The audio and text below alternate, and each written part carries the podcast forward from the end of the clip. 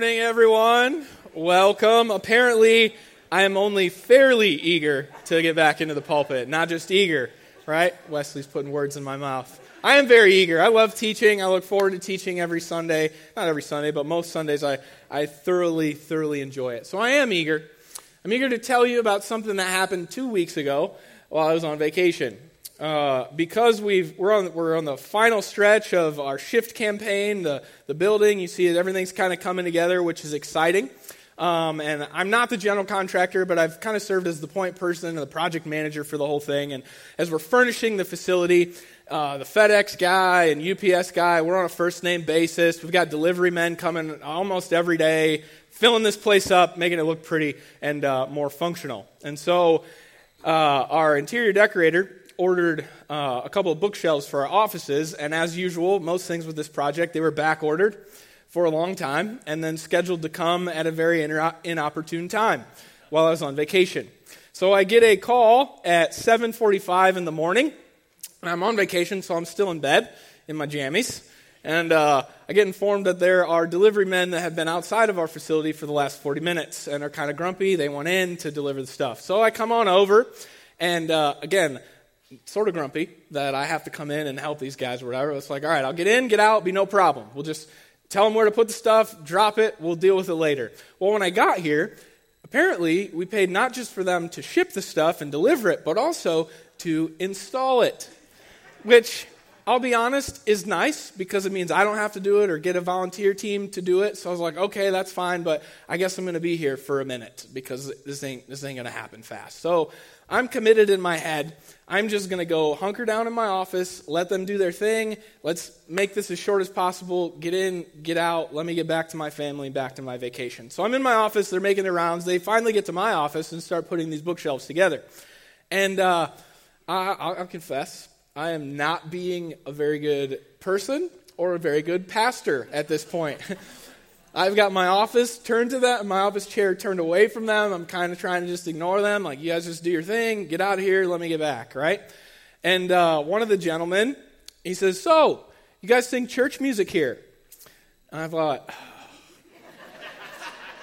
Jesus, you.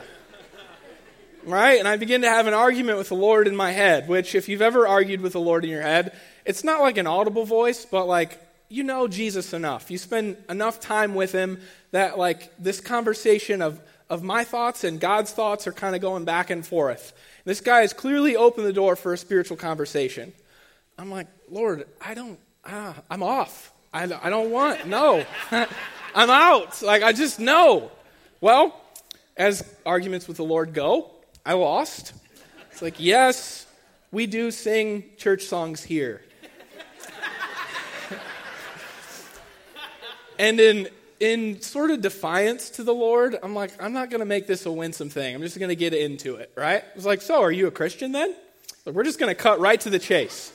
So, do you believe in Jesus? Well, actually, sort of. I'm a Muslim. So, oh, really? Tell me about that. Tell me about that. So, Mr. Muhammad Amin was his name. He's an Arabic, Arabic fellow, really nice. Um, he proceeds to tell me that he said, Actually, you and I, we are brothers because we both, we both like Jesus. He was a great prophet. I said, Well, mean, actually, we, we're, I, we're brothers in the sense that we're both created in the image of God. Absolutely. I can embrace that. But I said, I think you and I think pretty differently about who Jesus said that he was. He said, What do you mean? And I shared with him something that I've shared with quite a few people over the years from a guy named C.S. Lewis, an author. it's phenomenal. It's a quote, and I'll, I'll butcher it a little bit, but essentially he says that when we're dealing with the person of Jesus, if we acknowledge that Jesus claimed to be God, which he does all throughout the New Testament, and the promises and prophecies of God in the Old Testament make similar statements. If a man shows up on the scene, Lewis says, and claims to be God, he can only be one of three things. He is either a liar, he is a lunatic, or he is the Lord of the universe. He is who he claimed to be. And so I, I shared that with Muhammad Amin. I shared with him, I said, Are you familiar with, with who Jesus claimed to be?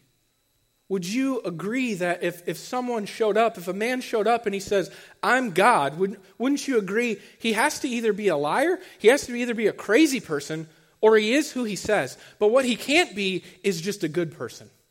He can't just be a good teacher, or as you said, he can't just be a really good prophet that we can admire.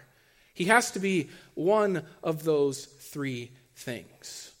And so I invited him to do what I'm going to invite all of you to do over the next six weeks with me. Consider the claims of Jesus. This is a question that each and every one of us must answer in our lives. Who was Jesus? As we move from our season of Advent, which we're just coming out of on the church calendar, we'll move into a new season on the church calendar called Epiphany. Now, I had to look this up because, uh, as, as I told you all, I didn't grow up in a liturgical church. And so some of the more liturgical things were, were in a, a series I've called Enriching Tradition, where we're going through the church calendar, which is kind of the, the old traditional calendar and different seasons of ordinary time and Advent and Epiphany and Lent and Easter and then the time of Pentecost. We're going through that. And so we're moving into what is known as Epiphany. And I had to look this up. It's a Greek word which essentially means appearance or manifestation. So, if we're moving out of the season of Advent, where we're waiting expectantly for the Lord to arrive and make good on his promise, which he did during the Christmas season, now that he is here, he was born, and we're moving into his ministry, the time of Epiphany is when Christ is manifested to the Gentiles. He's made known to them. His identity is progressively being made known to the world.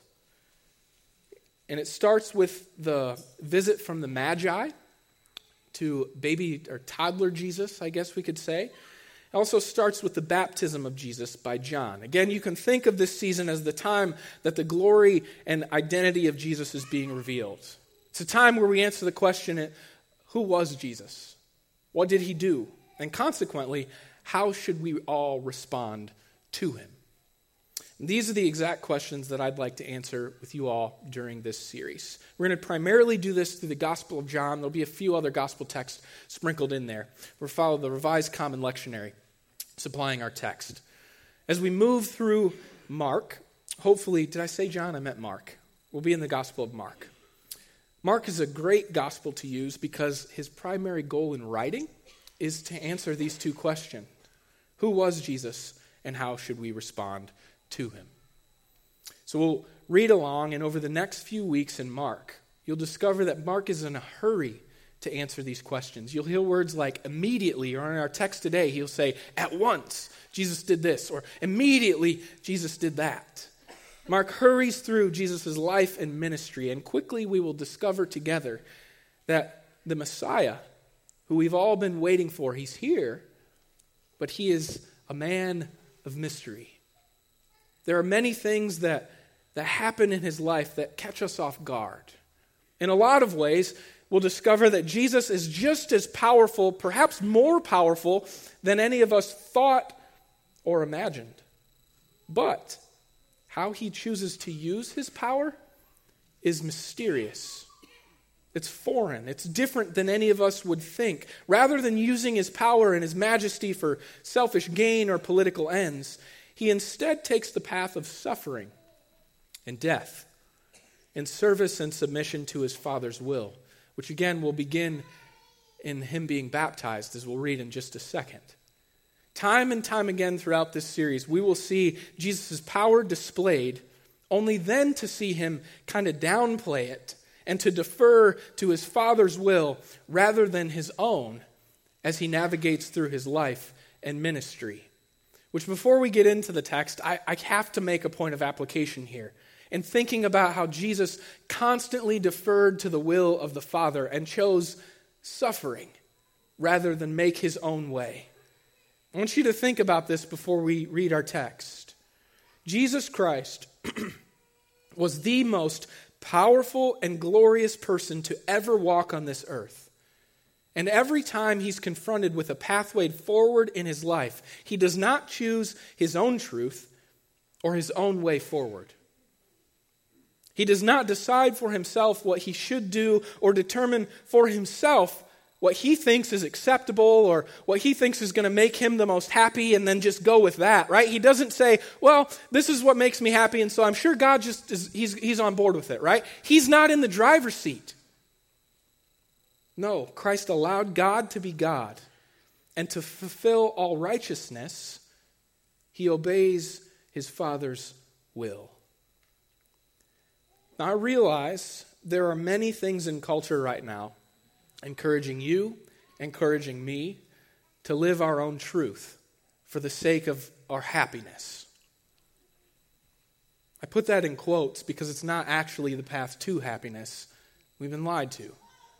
There are many things in culture right now encouraging us to live our own truth for the sake of our happiness. We're encouraged every day to follow our hearts, be true to ourselves. And the one thing, or one of the things I want you to see this morning, is that the way of Jesus could not be more countercultural to that. Jesus was the only person who had the right and ability to make decisions for himself about how to live and about how to decide what was acceptable and choose in, in, in, in uh, concerning deciding his identity and lifestyle choices. But even he did not go down that path. He had the, the power of Almighty God and the ability to live his own truth in a way that was unique to him alone, and yet he does not do so. Even Jesus, God with flesh on, submitted his life, his lifestyle, his sexuality, his identity to God the Father.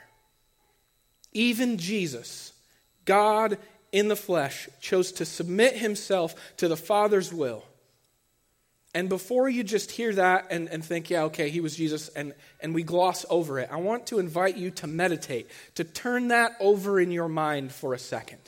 What that means for Jesus to choose submission and obedience to the Father over choosing his own truth.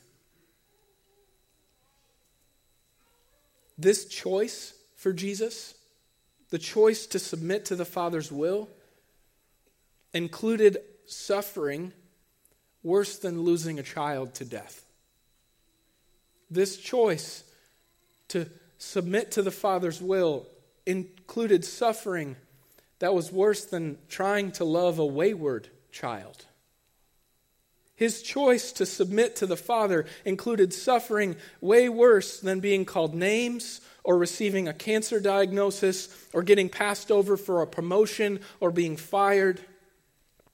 Jesus chose to submit to the Father's will, which not only included torture and crucifixion, which it did, but much worse than even that, he submitted to the Father's will, which included God forsaking him, abandoning him, turning his face away from him, and pouring out an infinite wrath for the sins of humanity upon him. Now, I realize we can't even begin to wrap our minds around what that would feel like. So I invite you right now, just for a moment, to go to the darkest place that you have ever been in your life. The time where you felt the most alone, abandoned by people that should love you but don't. Where you felt like, like you've cried out to God countless times and it's falling on deaf ears. Go to that place Think about how that felt and multiply that feeling times 100 billion. We're not even close. We're not even close. That church is what Christ said yes to in choosing not to live his own truth or make a way for himself, but to come under the will of the Father. And as a culture, we're not willing to submit to him our calendars, our viewing habits on television, our bank accounts and spending habits, our sexuality. I want to repeat to you the words of John the Baptist that we'll read in a minute and call us as a body, myself included, to the baptism of Jesus and the baptism of John, which is a baptism of repentance. It's a turning from sin, away from sin, to God for forgiveness. John says loved ones, Jesus says, loved ones, repent. Turn from your sins, submit to the Father's will and his good designs, and be saved. Experience joy and happiness. Submit to the Father's words. Take his way in faith like Jesus. And because Jesus fulfills all righteousness, you and I can too. Now, we're getting a little bit ahead of ourselves. How about we actually spend a little time reading the text, right? Let's do that. We could begin, you can turn to Mark as, as you're getting there. I'll tell you that we could begin with the arrival of the Magi to, to begin Christ's ministry, which, as you're turning to Mark, isn't that a, a remarkable thing? The Magi, the story of the Magi. Three stargazers. Think of like Jack Horkheimer and two of his buddies. If you don't know who Jack is, Google him. Right? Those of us who grew up on PBS know who he is. The stargazer, Jack Horkheimer, right? We got three, three stargazers, three pagan magicians, people that look at the astrology and all of that stuff, right? They're looking up into the sky. They don't know God, but they know there's a creator that stands behind the universe, and they see he's put his calling card up in the sky, and his son has been born, and so they follow that, and they bring gifts fit for a king. Thousands of dollars to this child because of a star in the sky. It's amazing. It's mysterious. We could start there. But Mark doesn't. He skips over that to another majestic and mysterious encounter surrounding this person of Jesus. We find Jesus in the desert getting baptized. In Mark 1, starting in verse 4, let's read it together from the NIV. And so John the Baptist appeared in the wilderness, preaching a baptism of repentance for the forgiveness of sins. The whole Judean countryside and all the people of Jerusalem went out to him, confessing their sins. They were baptized by him in the Jordan. John wore clothing made of camel's hair, with a leather belt around his waist, and he ate locust and wild honey. And this was his message After me, comes one more powerful than I, the straps of whose sandals I'm not worthy to stoop down and untie. I baptize you with water, but he will baptize you with the Holy Spirit. At that time, Jesus came from Nazareth in Galilee and was baptized by John in the Jordan. And just as Jesus was coming up out of the water, he, he saw heaven being torn open and the Spirit descending on him like a dove. And a voice came from heaven You are my Son, whom I love. With you I am well pleased. And at once the Spirit sent him out into the wilderness.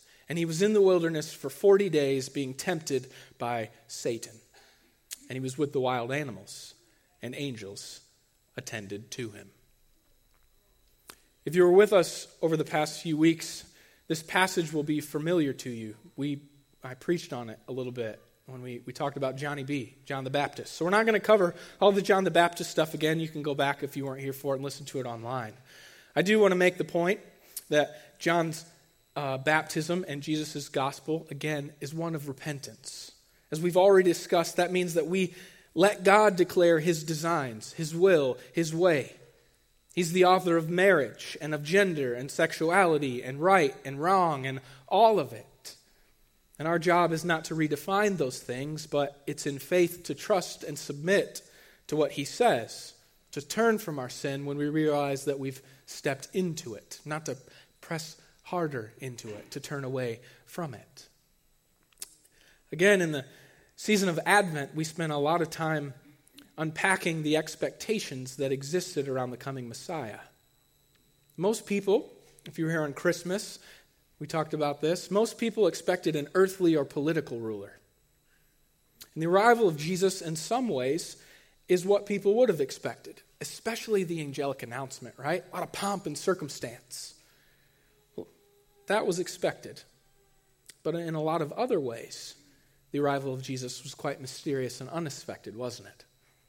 Who expected a baby? Who expected a baby born in a barn to poor parents? To some no name town like Deshler or Malinta or Florida or, let's be honest, Napoleon or Liberty Center, right? Who expected that? Indeed, there were a lot of expectations surrounding the Messiah, some of which were met, others which were not, others which were quite mysterious, even to Jesus' own mother. If you read the beginning of Luke, there are several places where we see mysterious things happening around this child.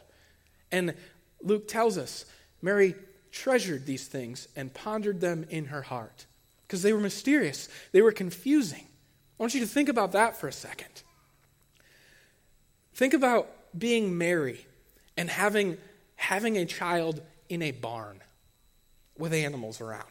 Not in a hospital, not even in an inn or, or in a bathroom in the bathtub like some of the home birth stuff today, right? They're in a barn, a water trough.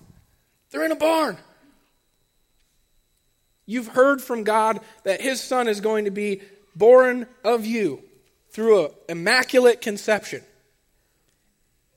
And your child, God's child, is born in a barn.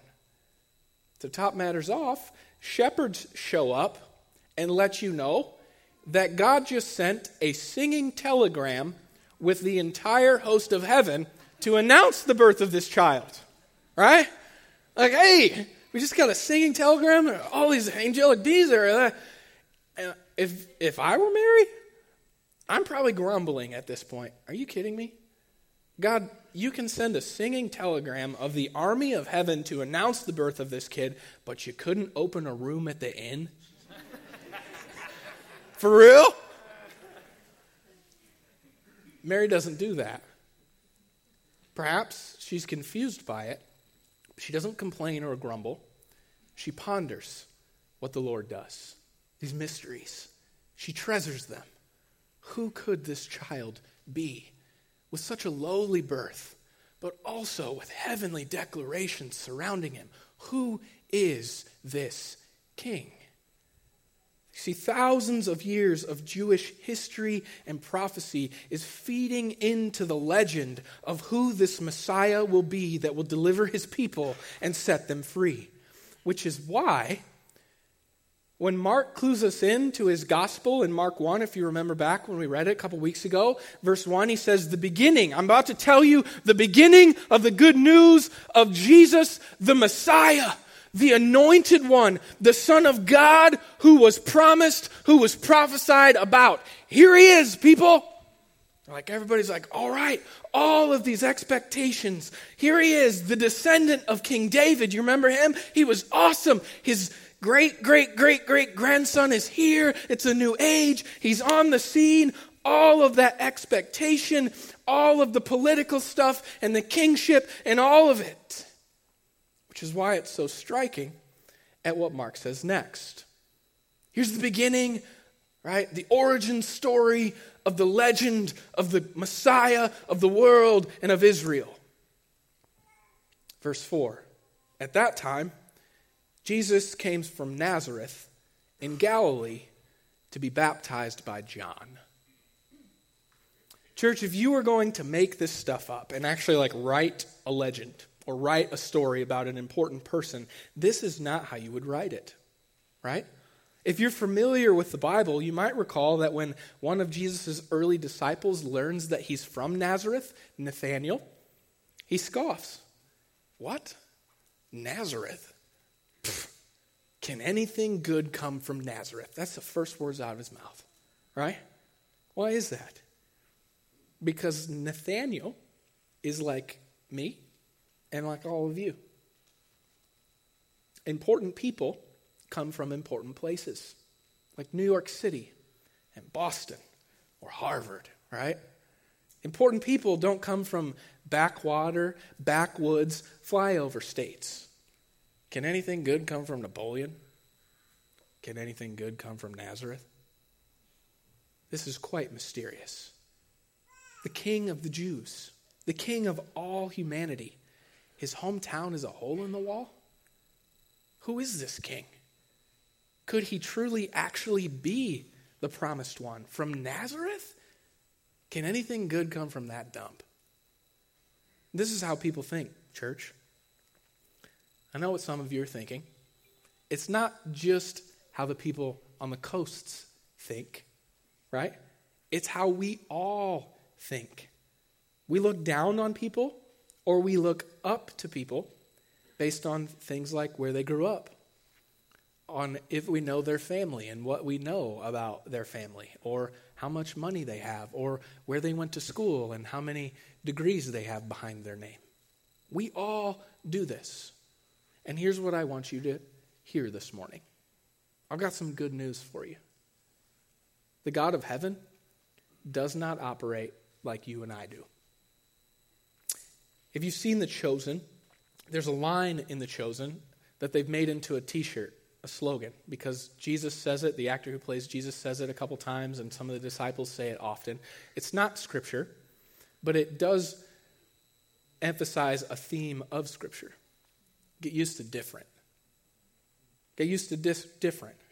Again, that, that quote is, is not a verse in the Bible, but it's sort of a paraphrase of something that the Apostle Paul turned into kind of a maxim after looking throughout church history and the history of, of all of the people and, and looking at how God does things. He records it for us in 1 Corinthians 1, verse 26.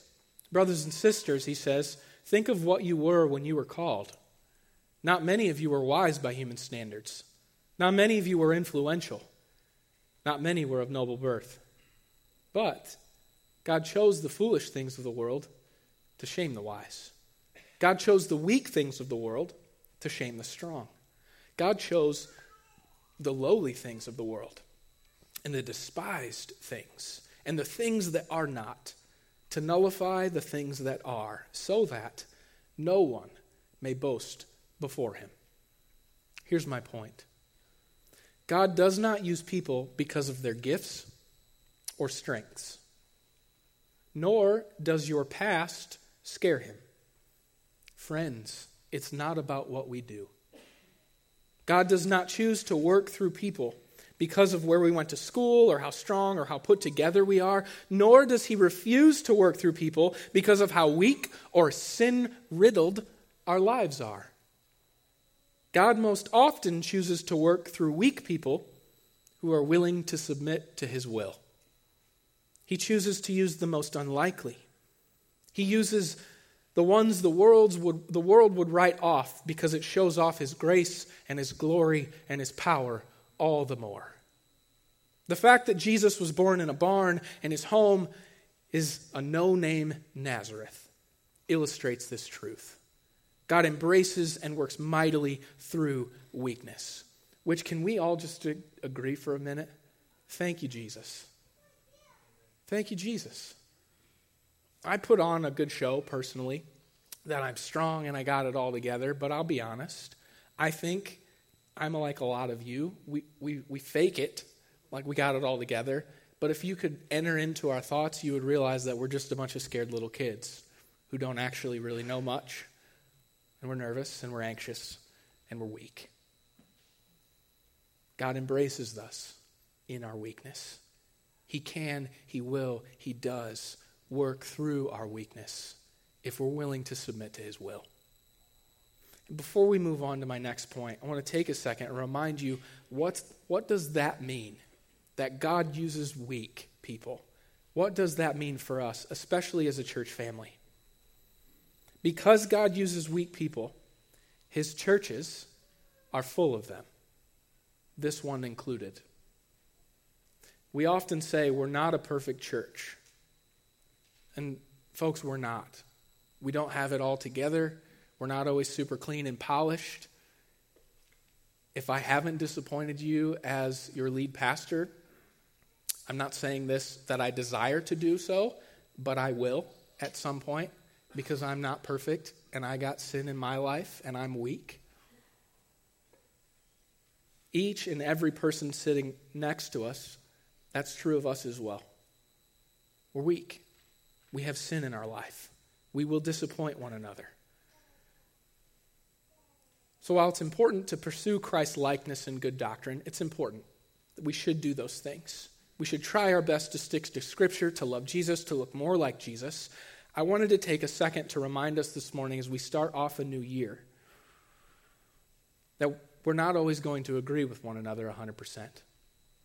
We're not always going to see eye to eye on colors of walls and all kinds of other things, right? Some things more important than that. We're going to disappoint each other.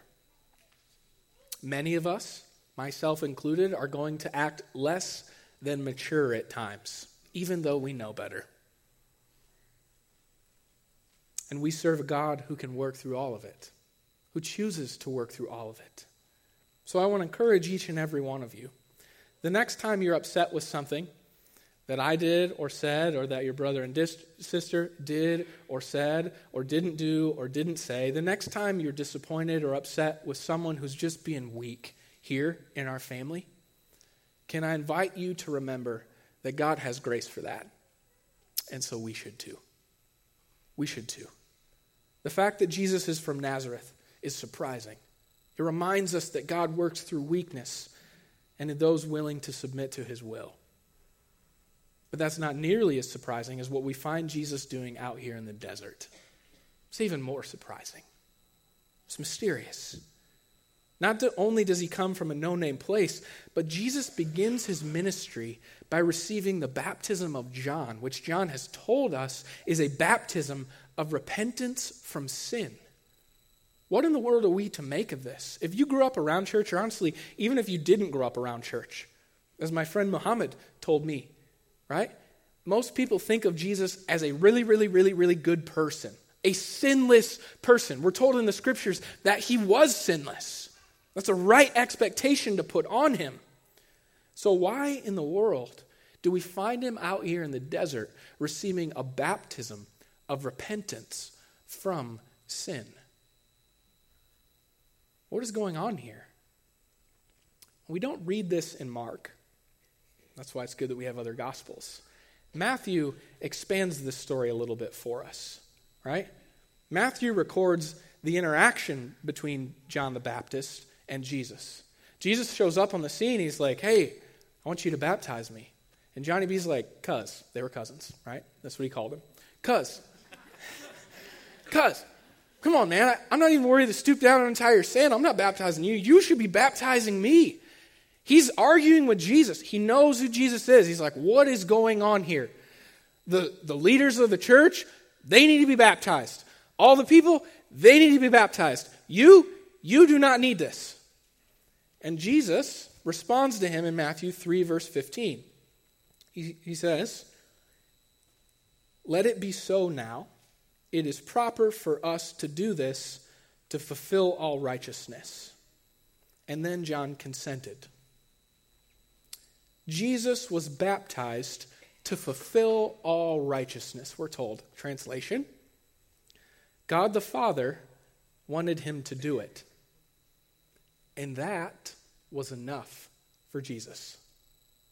It was part of God's will that Jesus go through the same public identifying process that he would ask all of his followers to go through as well. And he says, Yes, Lord, your will not mine. Church baptism has never been a religious hoop that you have to go through so that you can have your sins forgiven. It's never been that. It is a declaration of identity and faith, a public announcement to the world and to the heavenlies, the spiritual beings that exist in the heavenlies. It is an announcement, a publication, a banner through the sky that says, who, who our king is. This is my king. This is the God I serve. It's an act of submission in faith, an outward act of faith that is held internally. And while baptism, in and of itself, does not save you or anyone else, it does very much please the Father. You can think of it in terms of a wedding ceremony, right? Those of you who have been married know that before you get married, you need to go to the courthouse. Why? Because the ceremony doesn't actually do anything. The license that is then signed and approved by the state is what makes you married. When you express faith in Jesus, that legal document, the adoption papers, the, the wedding license gets signed by the Holy Spirit. And in the courtroom of heaven, you are signed, sealed, delivered in Christ. Baptism is the ceremony. It's taking what's, what's true in heaven and making it public. Now, do you have to have a ceremony to get married? No. But you are depriving yourself of a whole lot of joy by not doing so. That's what baptism is it's a public confession, declaration of what is true because of the faith that you possess. This church is why we, as a church, choose to baptize believers and not babies. Because we believe that if you look through Scripture, faith comes first. That's what saves us. And out of that faith, then, we take that faith public in the form of baptism. Now, it's not something worth dividing over necessarily, but as we try to stick true to the Scriptures, that's why we do things the way we do here. Because we think faith comes first, and then baptism is the publicizing of that faith after, if that makes sense. Jesus shows us this. He was baptized because it pleased God and was part of his plan. And then in Jesus' baptism, God does for Jesus what he promises to do for all of us. He publicly identifies him as a child in whom he's well pleased. This happens. After it happens, we're told that as Jesus comes up out of the water, the heavens tear open, which I'm not entirely sure what that looks like, but the how here is less important than the what or the why. The heavens tear open, and God speaks to Christ and to the crowd. This is my son, he says. With you I am well pleased. And then we're told that the Spirit descends upon him, like the Spirit descends upon all of us when we express faith. descends upon him, but not how you would expect, right? We'd expect like a rushing wind or flames of fire descending, and like, Spirit descends as a dove. Jesus is marked by the Spirit of peace. And then that same Spirit begins to direct his actions. We're told at once the Spirit sends him out into the wilderness. And he was in the wilderness for 40 days being tempted by Satan. And he was with the wild animals, and angels attended him. It's quite an introduction, isn't it, to the Messiah? Full of mystery, full of majesty, all at the same time. What does it mean for you and I? For one, God doesn't say, This is my prophet in whom I'm well pleased. He calls him his son. That's something that we'll unpack further as we work through Mark. What does that mean? Son as in family member?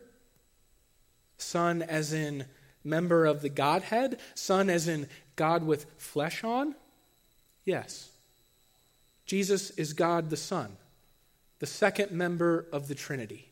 He is God in a different person and form from the Holy Spirit and from the Father. That's something we must deal with. This pronouncement and many others like it throughout the scripture will not allow us to think of Jesus just as a good person, a good prophet, or a good teacher. He claimed to be more than that. And as Lewis said, he has to be one of three things because of that. He's a liar, he's a crazy man, or he's the Lord. And if he was who he declared himself to be, well, then how, how, how should we respond to his claims? For this too, Jesus shows us. We respond with the faith of submission to the Father. And as we possess that faith individually and privately, we should take that faith public by being, ple- uh, by being baptized as a believer because it pleases the Lord. And then we strive to put that faith into practice and as we do so, we remember that it doesn't matter where we're from, what our strengths or weaknesses are, what our family thinks or what their reputation is. It doesn't matter what our past is. All that matters is that we believe Jesus enough to take him at his word and learn to say, as he did to the Father, Not my will, Lord, but your will. Your will be done on me throughout this earth as it is in heaven. And I want you to hear this in closing. You won't do this perfectly. You and I will fail. That's not what we're aiming for, that's not our target, but we will. Inevitably, we will fail. And when that happens, I want you to invite to, I want to invite you to preach the gospel to yourself, to remember that when we turn to the Father in faith, He does not see you nor your failures No. Through your faith, through your faith, he sees Jesus. The one for whom it is written, the heavens torn open, and the Spirit descended upon him. The one for whom a voice from heaven declared, This is my Son, this is my daughter, in whom I'm well pleased. The one who submitted perfectly to the Father's will so as to fulfill all righteousness. Loved ones, Jesus did this for you so that when you fail to fulfill the righteous requirements of God, his actions and the faith you place in them will. Because of Jesus' obedience to the Father and to death, even death on a cross, there is power still today in his presence.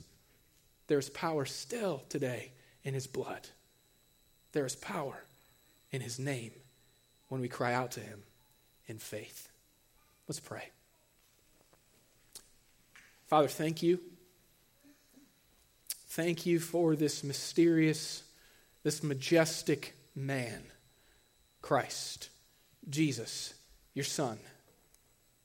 Thank you for sending him, for revealing him to us for making it hard for us to, to call him just a good teacher, a good prophet.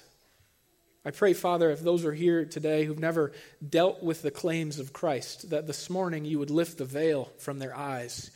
You would uh, illuminate the truth of who Jesus is, that they would encounter you, the person of Jesus, this morning in a saving way. And Father, as we turn to you in faith, if there's any here who've not yet been baptized as a believer, would you invite them to do so, not as some religious hoop, but as an act to go public with their faith and to experience the celebration of that faith together as a family and also the pleasure of your face smiling, smiling down on them.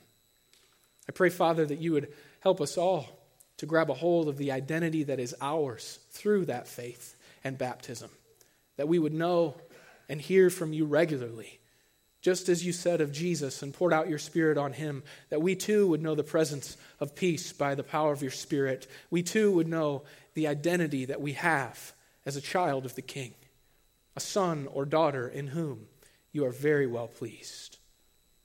I pray, Father, that you would give us a faith that would want to tear off the roof to get to you, that would want to push through the crowd to get to you. And Father, when we do, May that faith in your Son bring power for your glory and our joy, we pray. Amen. Let's stand and sing.